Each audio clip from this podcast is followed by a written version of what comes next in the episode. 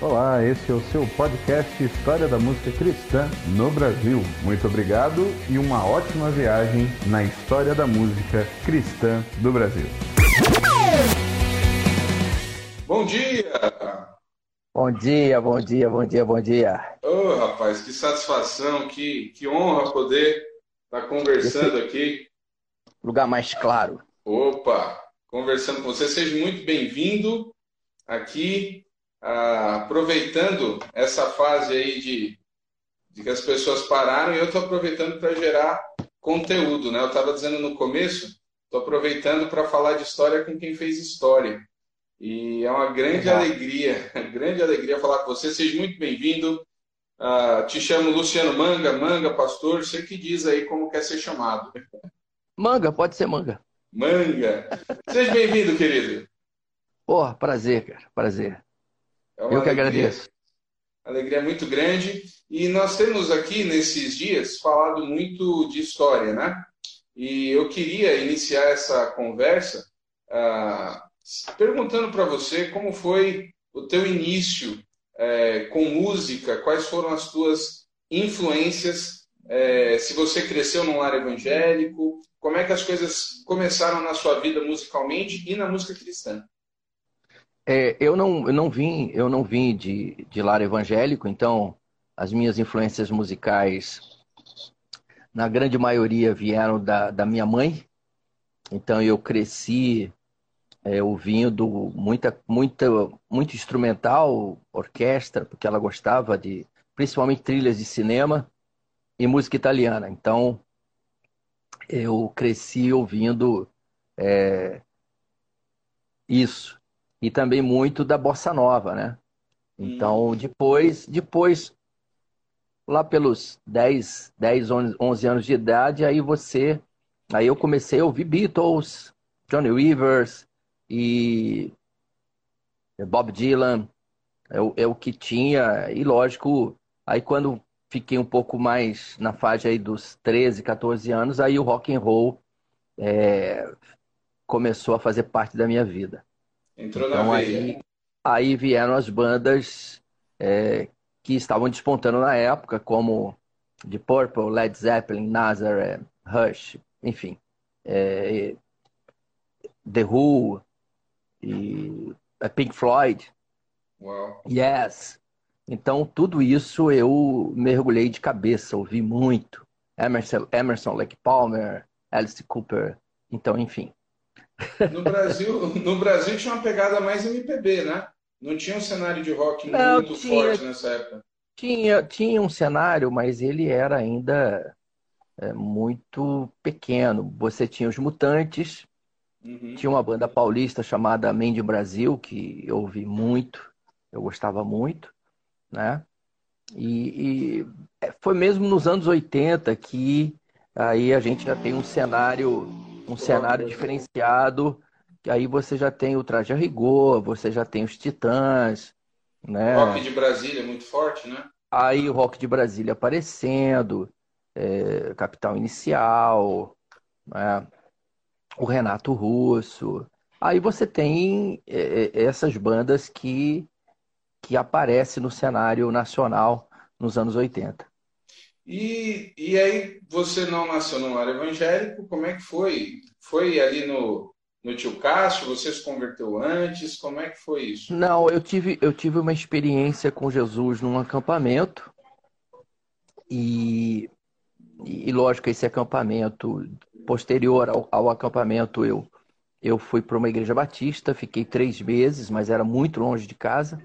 Foi aí que eu encontrei a Cristo Salva, que a gente na época chamava de Tio Cássio, porque o pastor chamava Cássio Colombo, e era uma igreja independente, de vanguarda, com uma excelente musicalidade.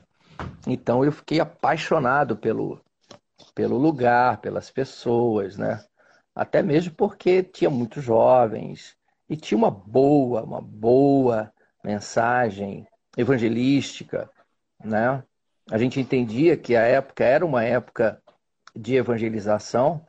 Nós estamos falando dos grandes evangelistas, né? Nós estamos falando no final dos anos 70, então você tem aí os grandes evangelistas né, atuando, Como... Tinha cruzadas no Billy Graham no Brasil, por exemplo, ele teve é, no Brasil. Billy Graham, sim, Billy Graham, Rex Humber, depois vem o Jim Swagger. Jim então você tem, é, você tem os grandes evangelistas, né? O Jimmy Swaggart tinha a questão musical também muito forte, né? Muito forte, cantando, muito tocando. forte. É, não me agradava muito, mas que não era. É, o estilo, né, bem é, coral, é, piano. Era. E, e, e, uma coisa também, né, que você falou também da influência musical evangélica, ela é quase pequena porque você não tinha. Uhum. Eu estou falando de um garoto, de um é, já um jovem, né?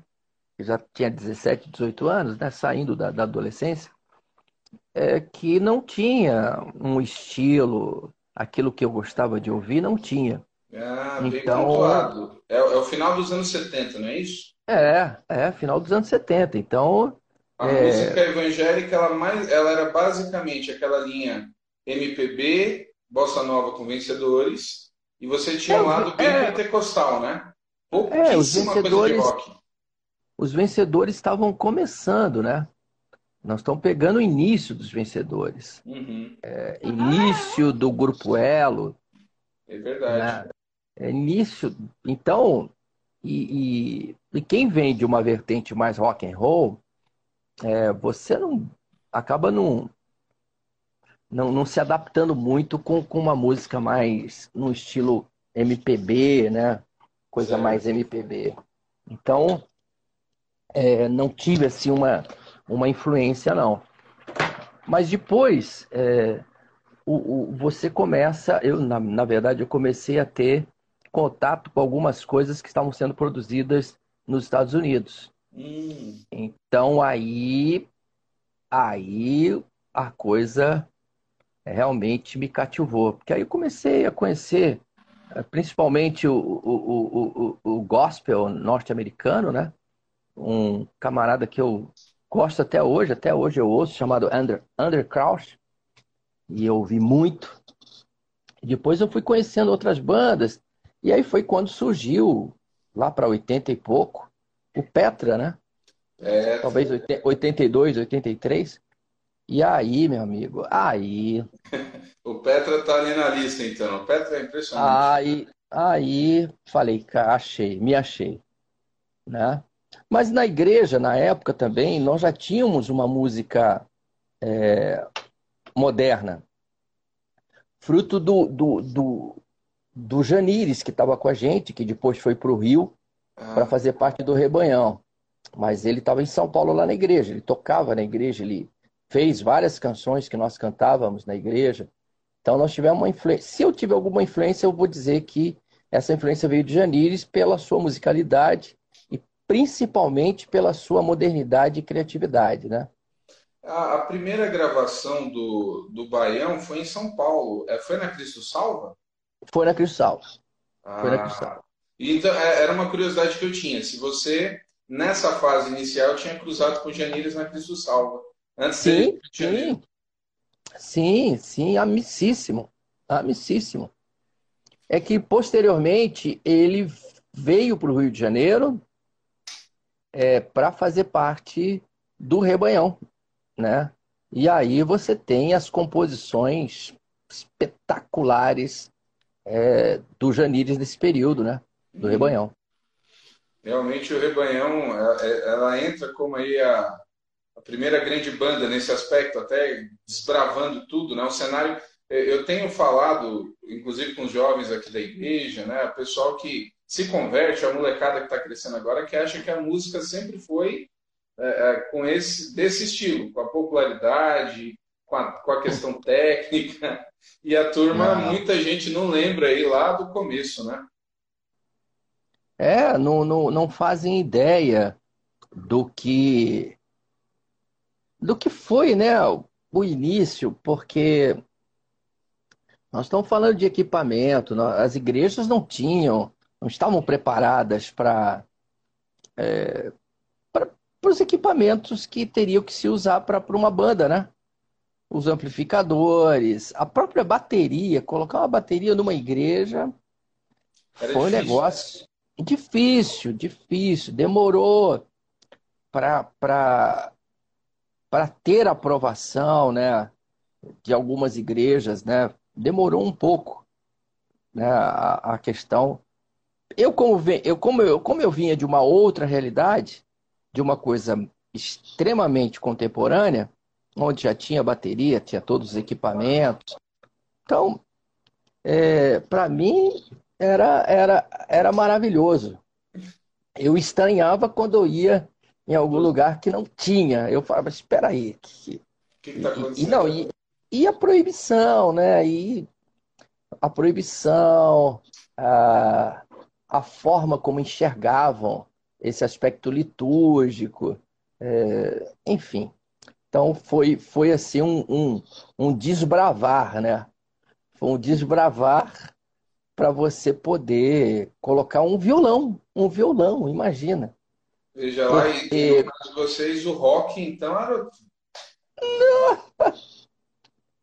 Mas vê. assim, como, como, como, como a finalidade nossa era da evangelização, usar a música como uma ferramenta evangelizadora, então a gente não, não se preocupava. Então, porque os convites começaram a surgir é, de escolas públicas, de escolas particulares, de universidades, é, espaços que eram espaços alternativos e que a gente começou a mostrar a nossa música. Entendeu? E, e como é que surge, então, lá no Cristo, lá na, no Tio Cássio, né, que era o nome dado na época, como é que surgiu a ideia do oficina, da banda? Você cantava já ali na, no louvor da igreja, não é isso? Já isso, tinha. Isso. Como é que as coisas é, começaram? Eu, eu já fazia parte da, eu já fazia parte da, da equipe de louvor da igreja, né? E nós, e, e como nós tínhamos cultos aos domingos, nós tínhamos o próprio uma reunião às segundas-feiras e tinha também um culto de jovens no, no sábado. Então, nós é, tínhamos que fazer escala, né? E vale ressaltar que a gente não tem nessa época computador, então era tudo datilografado. Uau! Então a gente datilografava e colocava num, num mural a, a escala do mês. Então, tinham duas bandas que tinham nomes e a gente colocava o nome delas. Mas como para não ficar escrevendo o nome direto, né? Então tinha Cristo Salva, que era uma banda, tinha o Estação Céu, que era uma outra banda, e tinha um terceiro grupo, né, que não tinha nome, porque eles não eram uma banda. Era um grupo que o pessoal sabia tocar e que faziam louvor. Então, quando você datilografava, para não, não ter que escrever Cristo Salva, a gente colocava CS, né? De Cristo Salva, o EC de Estação Céu, e o outro, como não tinha, no, no, não tinha nome, G3. Ah, bem igreja mesmo assim, não me entendi. É, então lá no, quando você olhava no, no mural, na escala o pessoal que ia ver, falava, opa, hoje é hoje é o, o Cristo Salva, a equipe do Cristo, hoje é a banda que vai tocar no domingo, no sábado, na segunda-feira, tal. É, são esses os grupos, né, que vão fazer o, o, o som. Então já sabiam quem eram. Então, quando em 89 começou a surgir os convites e, e aí tinha um, um, um camarada que mexia com publicidade e precisava fazer os cartazes, né? Ele falou, cara, a gente precisa botar o nome de vocês, cara. Mas, pô, G3, cara, é esquisito. Pô, vamos pensar no nome. Aí ficou pensando, pensando, pensando. E aí surgiu o nome, surgiu. Alguém falou, sei lá quem, oficina. Ele falou, cara, fica legal, oficina G3. Aí todo mundo, ah, tá legal, tá bom. Então, para você ver que o nome oficina não tem significado. Eu já li tanta coisa a respeito disso, o pessoal fala que podia ser. Não tem, foi só mesmo pela questão de que tem que ter o um nome. É, porque no, ficaria esquisito você colocar num cartaz é, como iria ter outros nomes de bandas que iam tocar naquele, naquele evento, você só colocar G3, escrever G3, entendeu? Por isso que no cartaz foi Oficina G3. Rapaz, uma curiosidade grande que eu tenho, você citou os outros dois grupos, Cristo Salva e o outro era qual? Estação Céu? Estação Céu. É, esses dois grupos, quando a explosão ali no início dos anos 90, de gravação e tudo mais, eles também migraram, gravaram, se transformaram em outras bandas ou não? O Cristo, o, o Cristo Salva chegou a gravar em 85. Nós gravamos um LP até numa boa, numa, num bom estúdio que foi na Continental Studios em São Paulo. E foi com um trabalho bacana, um trabalho legal. É, assim, é, músicas lindíssimas né, que nós já cantávamos na igreja, e então foi gravado em 80 e acho que 84, 85, foi gravado esse LP. E a gente, lógico, os convites acabaram surgindo do Cristo Salva. Eu fazia parte do Cristo Salva, eu era o vocal, uh, um dos vocais do Cristo Salva. O Juninho não fazia parte, né? Uh, eu acho que o Valtão fazia parte do Cristo Salva. Sim, o Valtão ele tocava a bateria no Cristo Salva. Juninho não, Juninho era garoto. Ele não, ele não, não, não, não tocava. Mas o Juninho já tocava no G3. Uhum. O Valtão também é, fazia parte do G3. E eu, de vez em quando, fazia o vocal no G3. Mas também fazia o vocal no Cristo Salva. Eu só não fazia vocal no Estação Céu porque já tinham, ele já tinha o vocalista, né? Então eu não fazia parte. O primeiro então foi... vocalista, ou quem ficava, o, o, vocalista que era só do G3, é, tinha? Era o Túlio? É, o... Não, não, não. O Túlio era vocalista também. Do Cristo é, Salvo. Do Cristo Salvo. Do Cristo Salvo. É porque o Túlio também, ele tocava um pouco de piano é, no, no Cristo Salvo. Entendeu? Ah. Então ele, ele, na verdade, era vocalista. Era porque era, era, um, era um grupo, assim, porque na, na época os grupos, acho que inspirados em, em, nos vencedores e inspirados em alguns grupos norte-americanos, tinha muito vocal, né? Uhum, Era, tinha muitos vocais, dividia em vozes. Então o Cristo Salva tinha um pouco disso, né? Tinham vários vocais, fazia aquele coro. Né? Então o Cristo Salva seguiu essa, acabou seguindo essa linha. E o G3 já não. O G3 já veio com uma outra característica. Ok. Qual que seria, assim, eu imagino que você lembra, a primeira música assim, do G3? Essa aqui foi a nossa é, a primeira composição, a música que, na verdade, assim, o pessoal começou a identificar aquela banda que canta tal música. Qual seria aí a música que, no início? Eu acho que Naves Imperiais foi uma, uma baita música na época. Naves Imperiais. Ela é sua? Não, ela é do Túlio. Ela é do, do Túlio. Túlio. É. Ah, uma baita e, música. Baita e música. aí as coisas começaram a acontecer. Você está no cenário.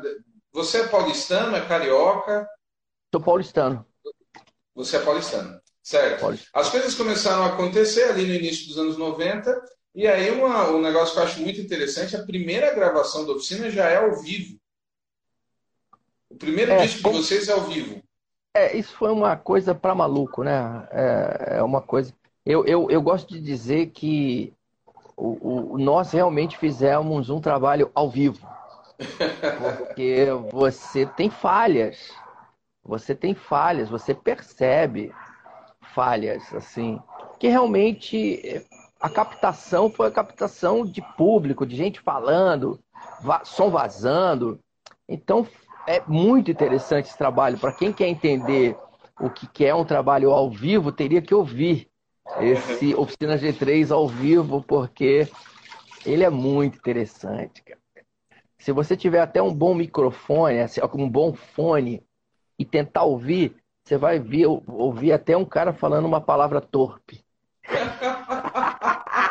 Lá no fundo, assim, porque teve um cara, acho que na iluminação encostou, e acho que um técnico acabou falando um palavrão. Eu acho que deu uma vazadinha, mas é muito difícil de ouvir. Você tem que estar bem. Ele foi no, foi, gravar, foi no Dama Choque? Foi no Dama Choque, no Dama Choque.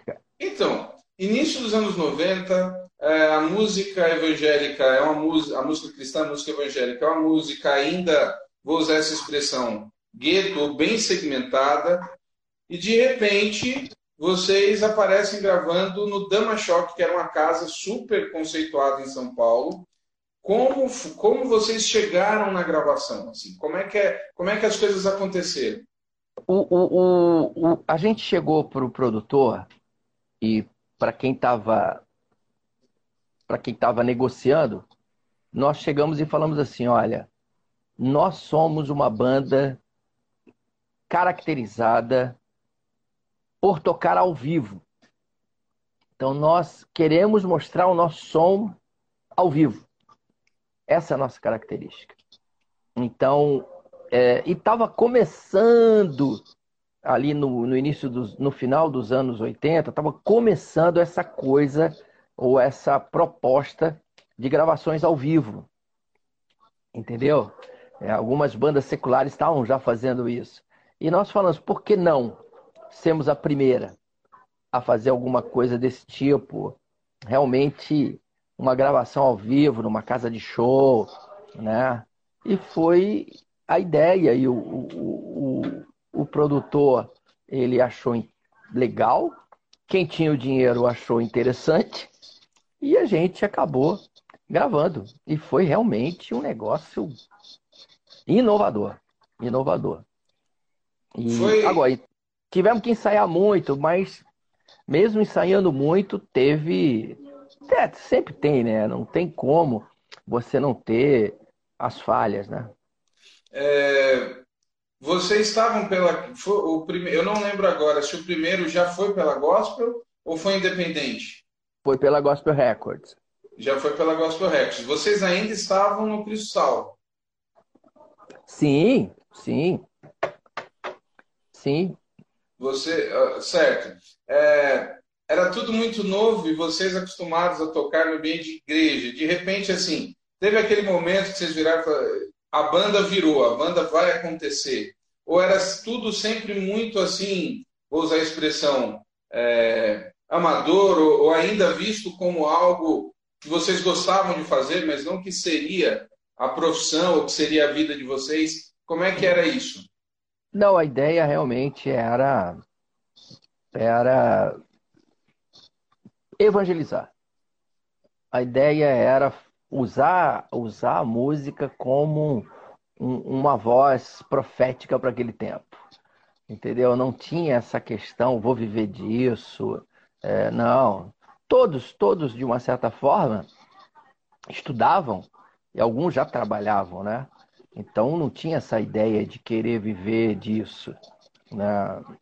Mas é, a questão é que como a coisa foi tendo uma projeção, foi crescendo, alguns falaram, não, eu vou viver disso. Então, eu diria que todos, né? Acabaram vivendo só da banda. Porque aí a demanda ela foi ela foi ampliando, né? Aumentando e viagens. E às vezes você não tem como trabalhar. Como é que você.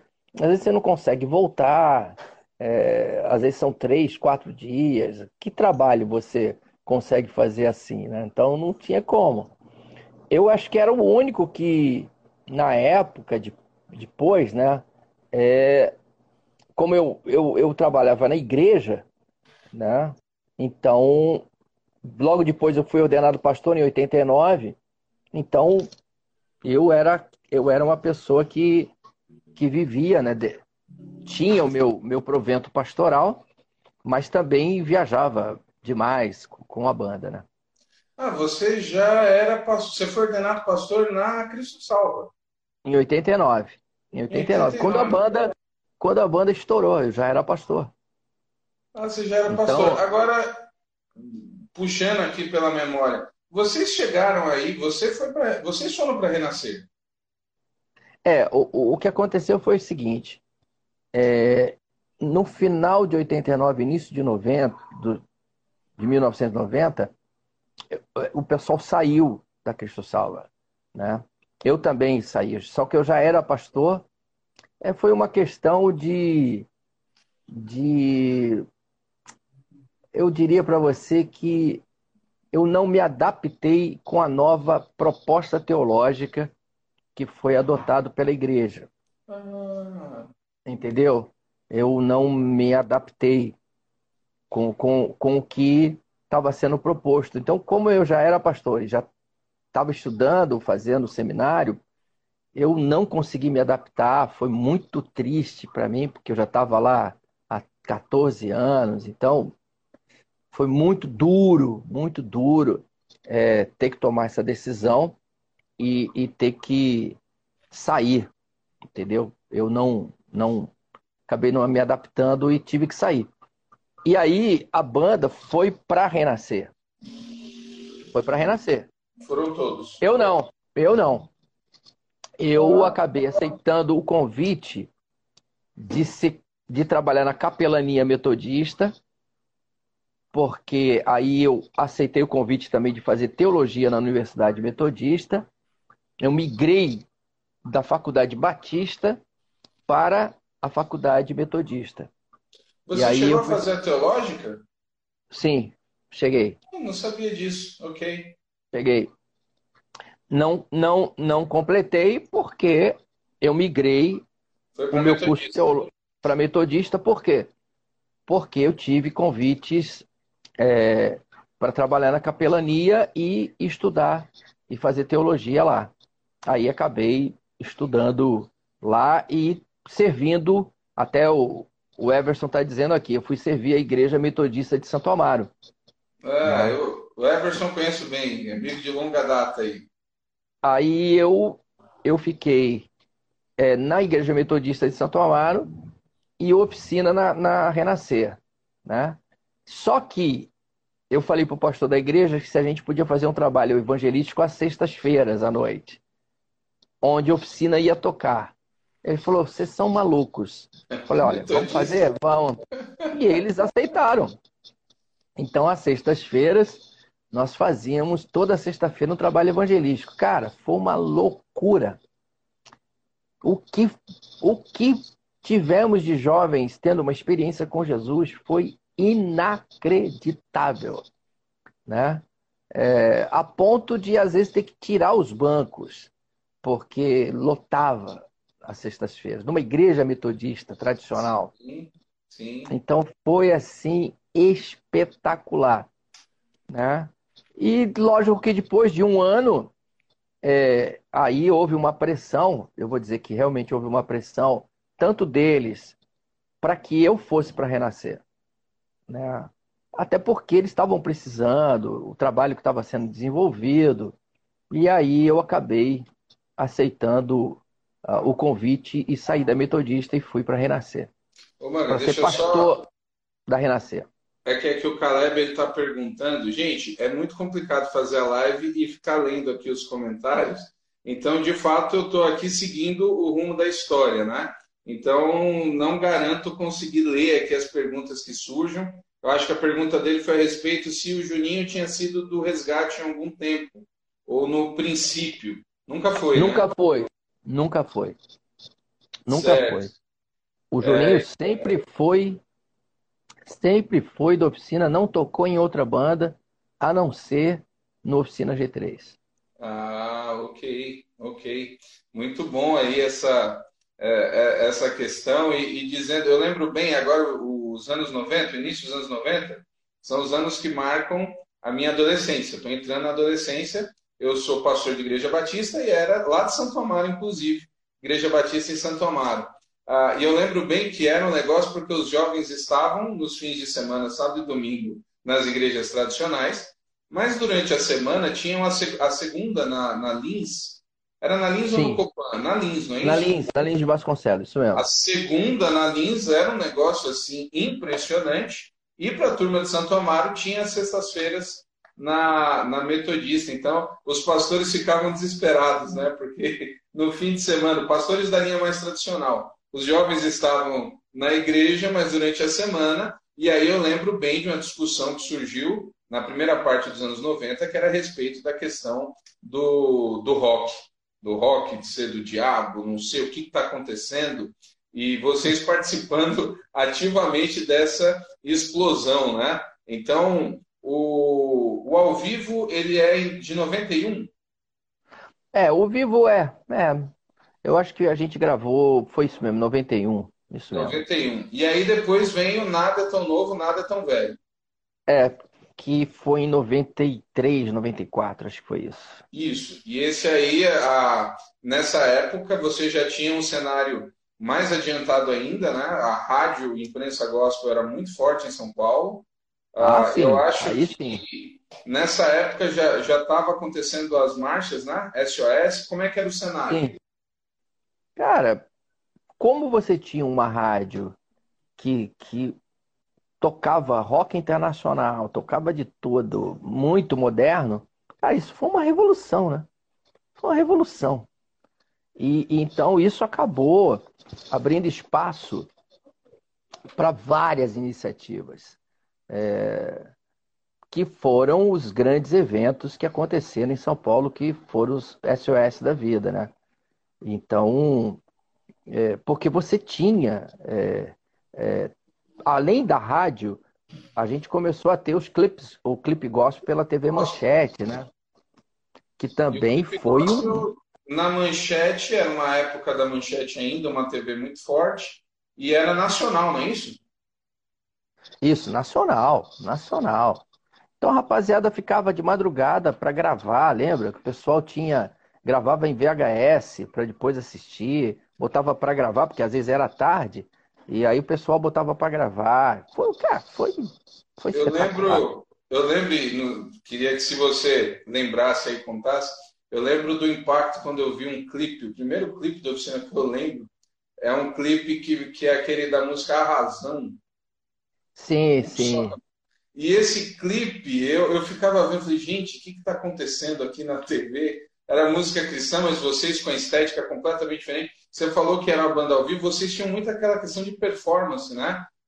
É, é, aquela é, coisa toda. era muito forte, era muito forte isso, né? Então a gente queria mostrar isso. Por isso que o, o, o, o trabalho ao vivo teve essa ideia, né? Ah, para você ver que a gente era tão assim, não que fosse performático no sentido é, de querer aparecer nada, Sim. mas era é, é, é o que as bandas faziam, né? Então eu lembro que o, o, o, no trabalho ao vivo, na gravação, todos nós estávamos vestidos de macacão de frentista, cara, do posto Ipiranga, que a gente tinha o, o sogro do Juninho, tinha um posto Ipiranga, e aí ele conseguiu os macacões, e todos nós ficamos vestidos de macacão é, do posto Ipiranga. Meu Deus do céu. Me diga aí algo que eu não posso aí sem perguntar. A ideia de entrar de skate em vários lugares, como é que Olha, foi isso? Isso, isso foi é, num dos SOS da vida. é, deu um problema na guitarra do Juninho. Logo que a gente foi entrar, deu um problema, cara. Deu um problema. E eu não sei por quê. Eu não sei se foi algum hold que deixou um skate atrás da bateria. E eu vi esse skate. Eu vi o skate. Cara, na hora que deu problema na guitarra do Juninho, eu pedi pro Marcos Pereira ficar tocando, né? Enquanto que o Juninho pegou, eu lembro que o Juninho pegou emprestado a guitarra do Tomate do Cates Barneia. Aí o Tomate Tomate. prestou Tomate, para quem não lembra ou para quem não sabe, era o tomate, é o que era do sexteto do Jô Soares, né, que toca, tocou muito tempo ali. Ele tocou no Cats Barnet, acho que tocou no Renascer também. Tem- as pessoas nem, nem lembram, né, nem sabem. E aí, aí como eles começaram a, começaram a tocar um- um- a introdução de alguma música, não sei, não lembro se era Razão, eu não lembro. Eu peguei o skate e comecei a fazer umas manobras no palco, né? Eu sabia andar de skate e comecei a fazer manobras, batidas, tentando dar 360.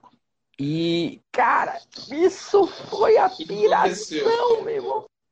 Então eu digo que antes de Chorão, o Mangão é, andava de skate nos palcos, É, né? alguém comentou aqui, né? O pessoal acha que o Chorão começou com isso, sabem de nada, né? Não sabe de nada, não sabe de nada, não sabe de nada. Então, é, eu entrei, cara, e na verdade, quem viu achou que tudo isso era alguma coisa é, coreogra coreografado ou programado. Não. Isso foi insight. Isso foi sacação. Que coisa, e que deu certo. Rapaz, e que deu certo. Falando aí de. de uh, uh, os shows começaram nas igrejas. Vamos pegar aí a, a Renascer, por tudo que ela já fazia na Lins, mesmo saindo ali da questão da Cristo Salva, mas era tudo muito novo nesse aspecto. Todo culto era muita estrutura de show, né, na verdade. E a gente está é. falando, a gente tá falando de um tempo em que as coisas estão começando. Como era para vocês a questão de conseguir equipamento, técnica, né? É, é, todo o mercado técnico, produção. Como é que era isso no meio evangélico? É, no início, ali no, no contexto é, da Cristo Salva, a coisa era difícil, porque era caro, né? Era caro. Então, lógico que a gente não tinha equipamentos importados, a gente tinha os equipamentos nacionais. Então tinha os amplificadores Giannini, né? Meteoro. pesados. É, o que nós tínhamos, não tinha os equipamentos importados, não, não, não, não, não havia essa, essa, essa condição de poder comprar, né? Isso só vai Mas... surgir depois do plano real, né? Quando o dólar fica um por um. É, é... Agora, na Renascer, aí você já tem um bom equipamento. Por quê? Porque como a coisa começou a ter um, uma projeção, então é, nós conseguíamos permuta. Então tinham lojas de instrumentos musicais. Eu lembro que a Mende Brasil foi uma dessas lojas que permutava, colocava os equipamentos lá e colocava a marca deles, né? Porque isso ia aparecer na TV, né? Ah, ok. Então, eles colocavam os equipamentos. Aí, meu amigo, aí nós tínhamos os melhores equipamentos. Isso, agora então, era, eram os equipamentos lá da, da igreja e as bandas se revezavam nos mesmos equipamentos ou as bandas começavam a ter seus próprios? Não, não. Assim, os equipamentos, é, amplificadores tal, a gente usava o que estava lá, porque era de primeira, né? Uhum. Agora, lógico que as bandas foram, cada uma das bandas foram se atualizando, né? Comprando bons, boas guitarras, bons contrabaixos, bons pratos, principalmente importados, Ildian e tantas outras, boas marcas de bateria. Então as bandas foram se, foram se sofisticando e ampliando o seu trabalho, né? Os, os pedais começaram a surgir, né? Marcas, muita, muita gente procurando equipamento importado. Então, foi, foi uma projeção. Alguém está perguntando, muito, alguns estão perguntando sobre a questão das gravações do Renascer Praise, né? Que também foi um, um trabalho lindíssimo. No início dos anos 90, a gente começou a gravar músicas congregacionais, né? Isso. É, e, era... e, na sua, e na sua grande maioria composições próprias, né? Certo. Autorais. Então, cara, isso aí foi também um negócio espetacular. Porque era é. impressionante, eh, falando a visão do, daquele que consumia, que acompanhava, que ouvia rádio e tal. O, o Renascer Praise entra com um negócio que era muito legal pra gente, que era ver todo mundo junto. Então você cantava do lado do Simeon, do Zé Bruno, do Silas, do Kadoshi, Rod Meyer. É, é, tinha assim, era um negócio, pô, tá todo mundo junto aqui. Alguém até comentou aqui nos comentários, uh, We Are the World, né? Do, a, aquele é. esquema. E, e, realmente o Renascer, o Renascer Praise 1 tem uma diferença grande do, do 2, né? Eu não sei se é do 1 pro 2 ou se é do 2 pro 3, mas tem uma diferença grande aí na, na sequência dos discos. Mas eu lembro bem do 1, inclusive com a música que virou hino, que era é, aquela música de comunhão, né? Deus venha nos abençoar. Bom estarmos aqui. Sim. Inclusive é você que canta, não é isso? Eu acho Na que eu faço uma parte. Você faz eu faço uma parte, uma parte dela. Isso. Seu, isso. Silas. É, é... Isso. De quem foi a ideia? Como é que surgiu é, é, esse movimento aí do Renascer Praise? Eu acho que isso nasceu entre o próprio Estevam e a Sônia, né? Porque a Sônia sempre gostou é, do, do gospel americano, né? Da, do, do choral, né? Daqueles corais black. Ela sempre gostou. Então ela, ela queria, na verdade, fazer alguma coisa que tivesse essa, essa vibe mesmo, né? É, vozes.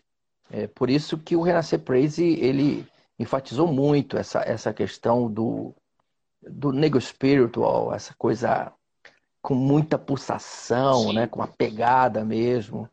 Então, essa era a característica, né? E também o aspecto congregacional, né? Músicas que pudessem servir à igreja, que pudessem cantar, é... facilitar para as igrejas, né? O primeiro era muito simples. As músicas realmente Sim. eram muito fáceis. Apesar que tinha ali o, o, tinha uma música que a gente gostava demais na igreja, que era o Se Não For ao Senhor, que era você, Zé Bruno Sim. e o Simeon. Maravilhosa, né? maravilhosa, maravilhosa. Essa música, um rock assim, assim, nossa, os três juntos. Era muito legal para a gente ver todo mundo junto. E você gravou até qual Renascer? Cara, acho que eu gravei até o 5, acho que foi até o 5, se eu até não me engano. Cinco, né? Tem ali uma, uma, uma diferença grande, mas é, é legal voltar assim e ver até o amadurecimento nas próprias produções. O, indifer... o Nada é Tão Novo, Nada é Tão Velho já tem um estilo, aí vocês chegam e não acho 95, 96, não lembro o ano, e lançam Indiferença. O Indiferença talvez seja o mais rock daquela época ali. Como é que vocês sim, chegaram sim. à indiferença? Cara, o, o, o indiferença, é, até eu estava falando com o Duca ontem numa live, o indiferença, ele, ele tem uma característica que nós estávamos tendo, é, para a época, uma visão um tanto ecológica, a questão da ecologia estava é, muito forte, a questão da justiça social também, né? Nós ainda não tínhamos essa questão da missão integral, mas nós tínhamos a, a, a, a questão da justiça social.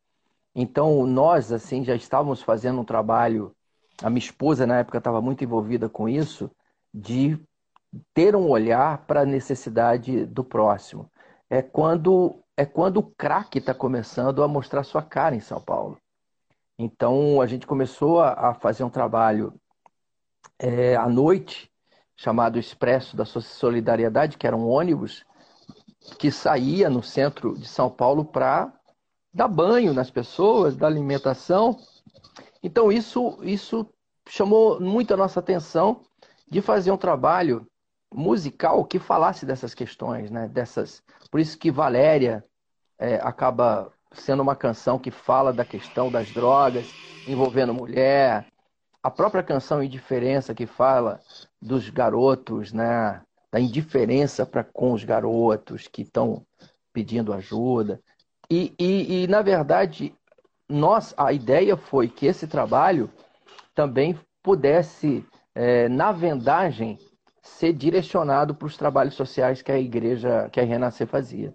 Então nós não recebemos um centavo desse, do, do, do indiferença. Era tudo é. revertido para os trabalhos sociais.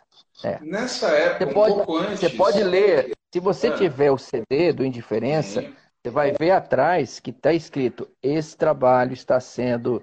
Tem alguma coisinha escrita atrás do CD que uhum. o, o, ao comprar aquele trabalho, você estaria ajudando os trabalhos sociais a renascer, alguma coisa assim.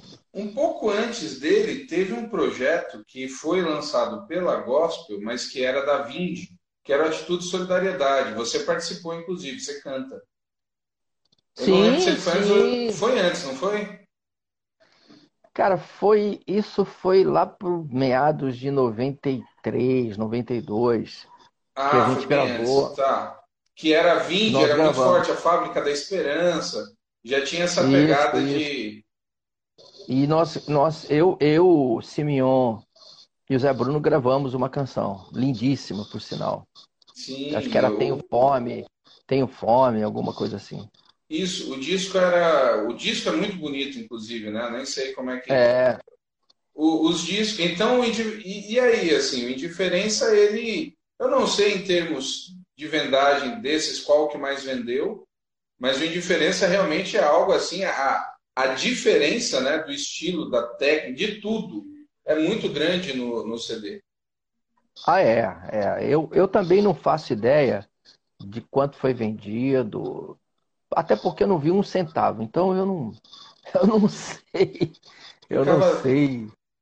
É, e também a gente, sabe? A gente não se preocupava com esses.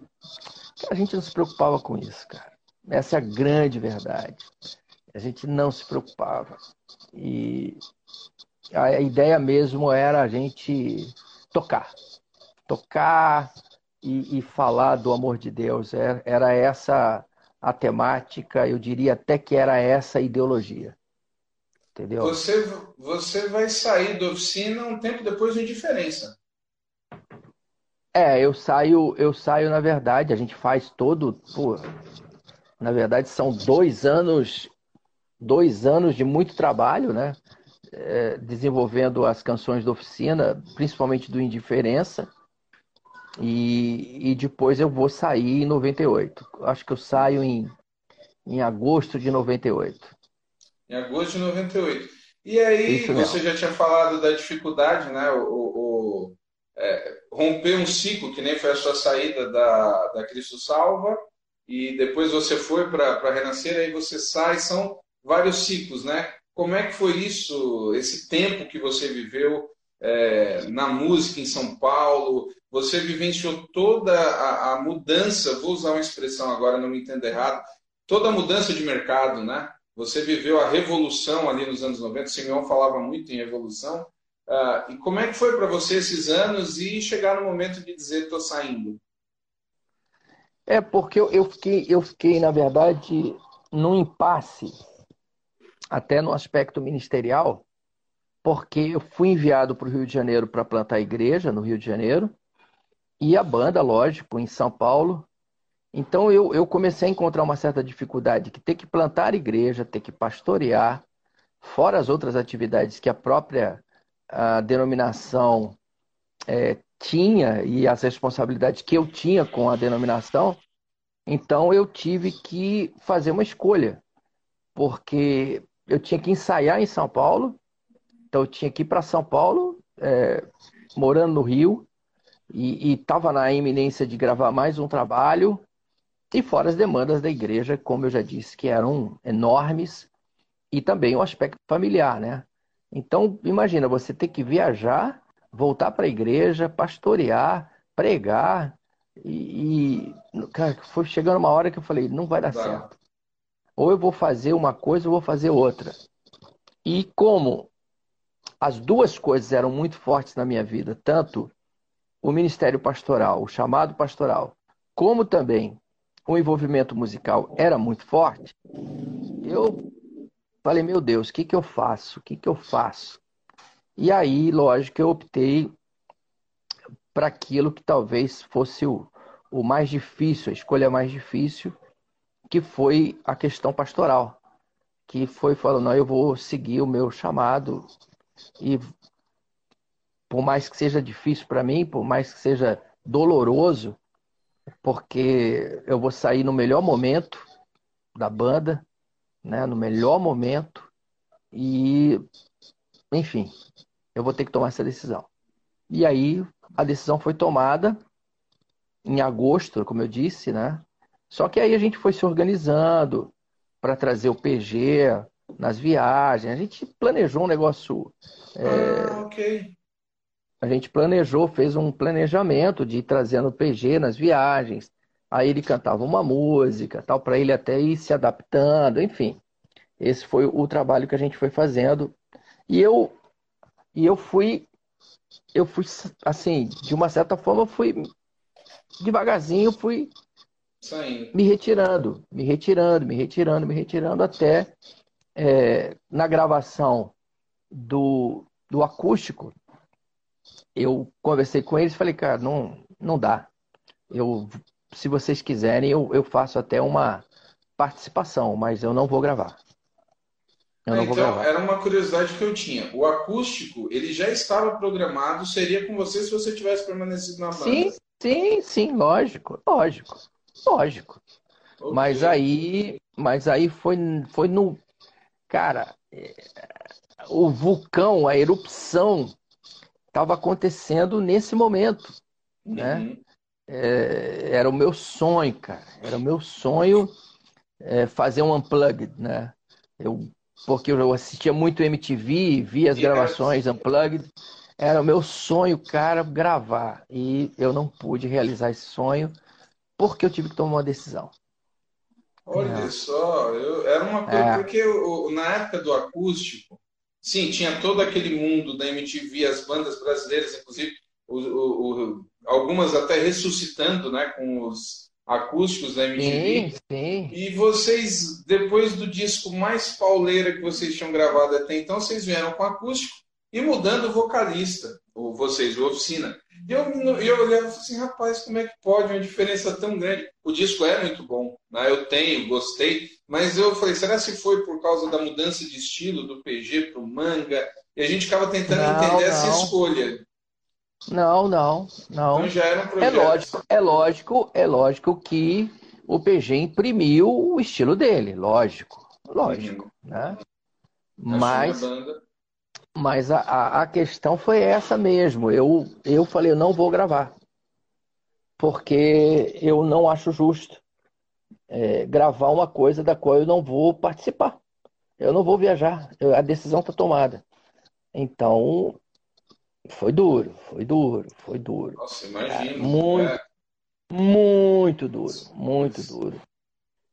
É, e, e, e, o pior, para piorar, para piorar, em outubro do mesmo ano de 98, eu tomo a decisão de sair da Renascer também. Aí, mesmo? meu amigo, aí disseram esse cara. Total esse cara surtou.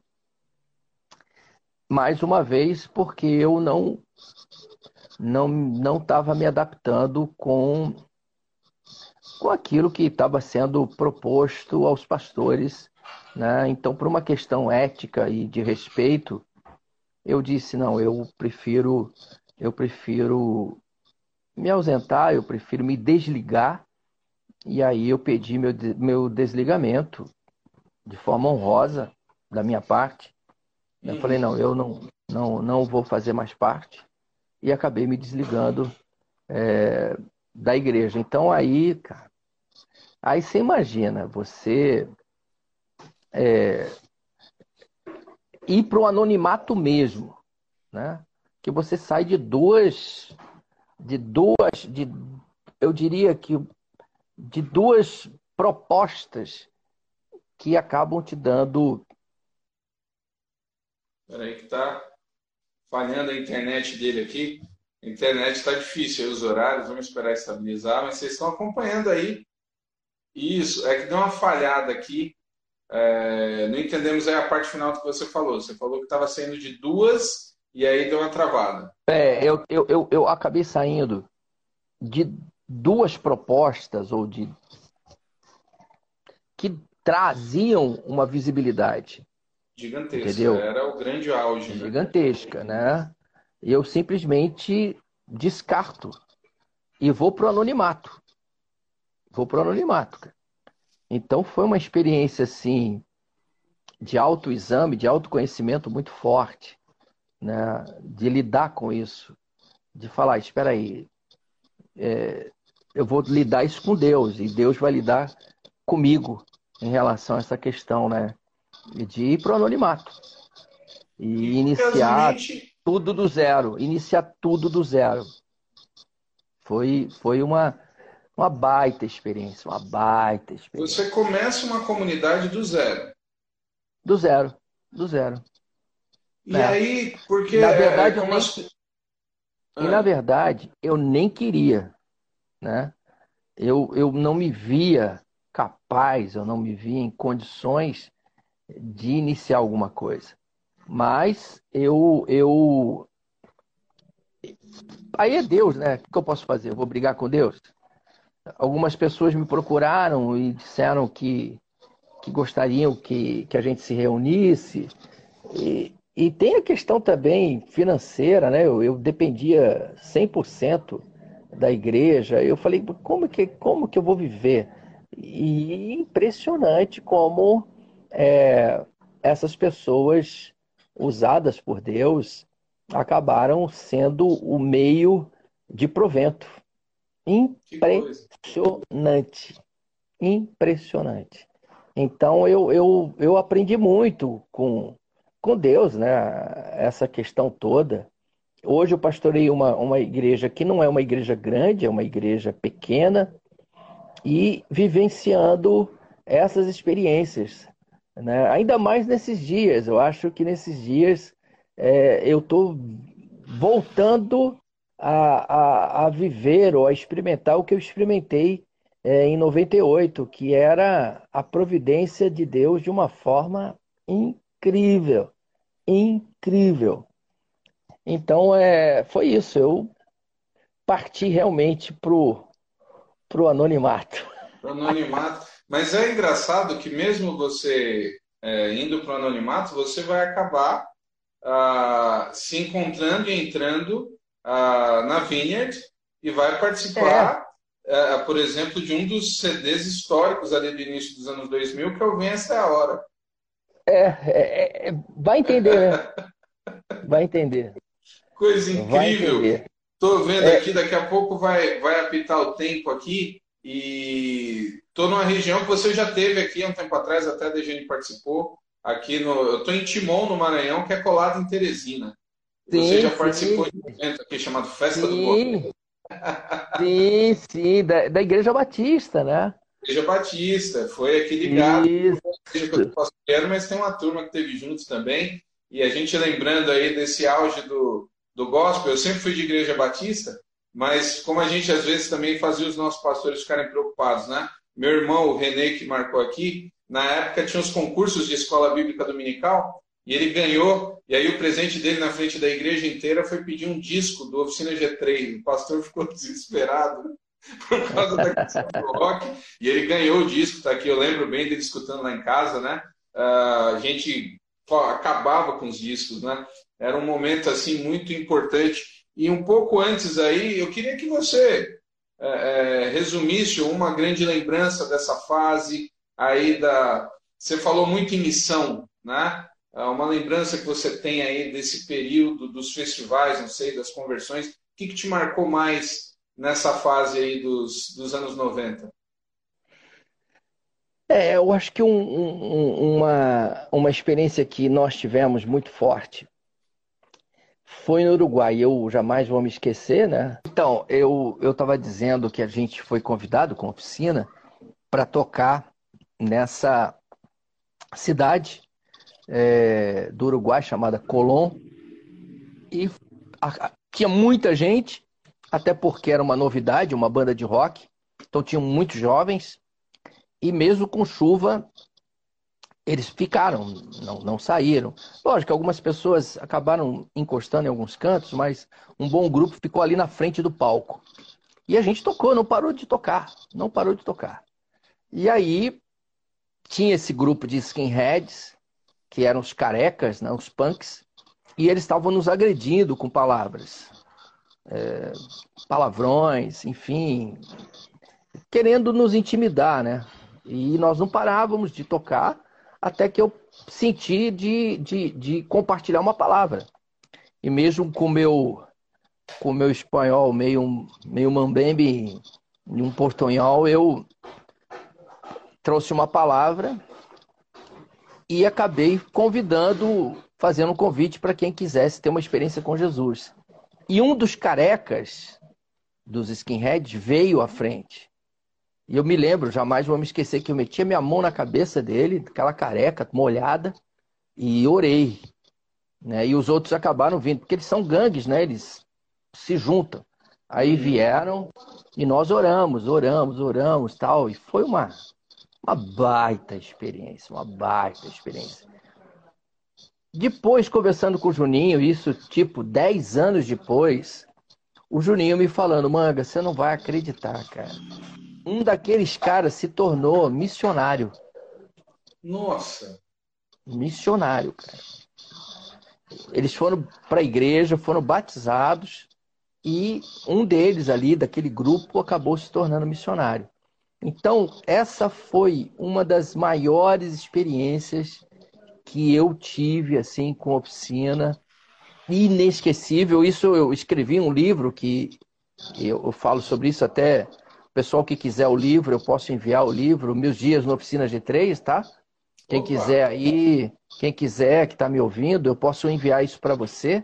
Ele, é, o custo dele é muito barato, acho que é 30 reais ou 32 reais, já com frete, é, não é um valor caro. Eu posso mandar o livro para você. Que conto essas experiências. E essa experiência que eu estou contando aqui, ela ela faz parte desse, desse, desse livro, porque ela me marcou muito, me marcou muito. É inesquecível a, a, a, as imagens, né? Porque é chuva, o semblante né, deles. Então foi algo muito forte, muito forte. Muito bom. É isso, depois você, depois você me manda até a, a foto direitinho para eu colocar aqui no, no, nas páginas, tanto do Instagram quanto do, do Facebook do livro, né, com contato certinho aí para o pessoal. Estou vendo muita gente entrou e na outra. É, ah, tem pessoal... também. Eu, eu... Ah. Outra coisa, além do, do livro, tem umas camisetas também que eu tenho, que, o, que o pessoal me pede muito, que é uma escrito Romanos, imitando a, a, a famosa camiseta do Ramones. Ah, entendeu? que legal. Então, essa camiseta, pô, um monte de gente fica me pedindo. E, eu, e acabou de chegar aqui uma remessa delas, dessas Olha. camisetas, e uma outra chamada Love, que é uma mão furada. E, e também é, o pessoal tem me pedido muito. Aí, quem quiser, eu também mando aí pelos correios. Com certeza né? vai ter gente aqui aproveitando. O pessoal que entrou pelo canal do Manga aí, pelo perfil do Manga, curtam aqui o História da Música Cristã. Estou tentando trazer, resgatar histórias assim, Hoje à noite tem o João Alexandre, vou conversar com ele às 10 da noite, foi o horário que deu Legal, fazer. legal. Tá tudo muito assim, né? Esse período de lives a gente vai acomodando. Eu queria, Manga, para finalizar, que você dissesse uma ou duas músicas aí do Oficina G3 que te marcaram assim, que você, olha, essas aqui fazem parte, uh, e uma mensagem para a turma que está ouvindo. Você me acabou de falar, está experimentando aí o cuidar de Deus nesse período, mas de modo geral, o que você está sentindo aí, o que o está vendo como igreja? É, primeiro, eu, eu, diria que Naves Imperiais foi uma, uma baita canção. Até pela criatividade dela, sabe? A sonorização dela. É uma música que eu gosto muito. E Magia Alguma. Magia Alguma é uma música lenta, né? Que é diferente do, do que Oficina fazia, né?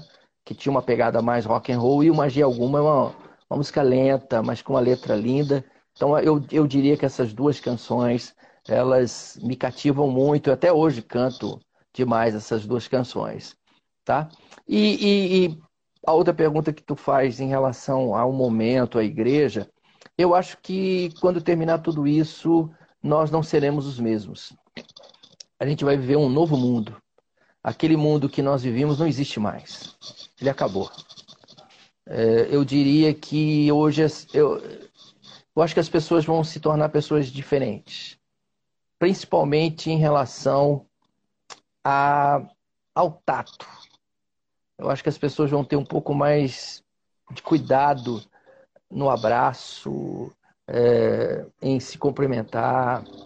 Eu acho que isso vai mudar um pouco. Por mais que a gente seja latino, eu não sei, isso tem me chamado a atenção, talvez as pessoas, só aquelas mesmo que têm uma afinidade que vão manter essa questão do abraço, né, do beijo, que a gente é muito beijoqueiro, e eu não sei se nós vamos manter isso depois de tudo que a gente tem vivenciado nesses dias, que tudo tem que passar álcool gel, que tudo tem que lavar a mão, é...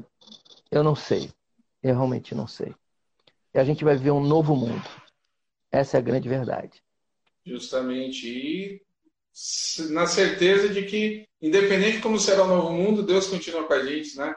Graças a é, Deus. É, é. Confiando eu, eu, no Senhor sempre. Sempre, sempre, sempre. Se enchendo dele. Tá, joia. Olha, Manga, eu não tenho palavras para agradecer aí esse momento. Faltou ainda, a gente vamos tentar agendar agora uma outra conversa para você falar do teu tempo na Vineyard, né? Que é Sim, outro ministério um... que marca a história da música também. E vai ser um prazer conversar com você sobre isso também, viu? Tá, Jóia, pode me convidar, vai ser um prazer, a hora que você quiser. Jóia, agradeço demais. Manda um beijo aí para todos aí da região, né, do Maranhão isso, e também Maranhão. do Piauí. Isso é, aí. Manda um forte abraço. Quem sabe é, a gente consegue voltar, né? Ainda no final do ano, enfim, próximo ano, que é uma região que eu gosto demais, que eu gosto demais. Com certeza. Agora até citar aqui, eu, eu tenho destacado, né, muito o Assir, ele tem participado. O Assir é o lá de Vencedores por Cristo. Você Sim, foi muito naquele mais. escritório. E conheço tem sido muito. muito legal. Eu trabalhava lá naquela época, é bom ver ele aqui. Daqui a pouco vou começar também a fazer uh, umas lives com o pessoal de vencedores. Vamos contando a história, né? E agradecendo. Que Deus te abençoe grandemente. Vamos mantendo o contato. Outras conversas virão muita história, é o que eu estou dizendo, né? Estou contando história com quem fez história. Então, isso é um grande privilégio poder proporcionar isso. Uh, uh, e também essa live eu estou salvando, estou disponibilizando no Facebook. Depois vou colocar no YouTube também para isso ficar registrado e as pessoas conhecerem. Tá bom? Um abraço, querido. Obrigado, viu?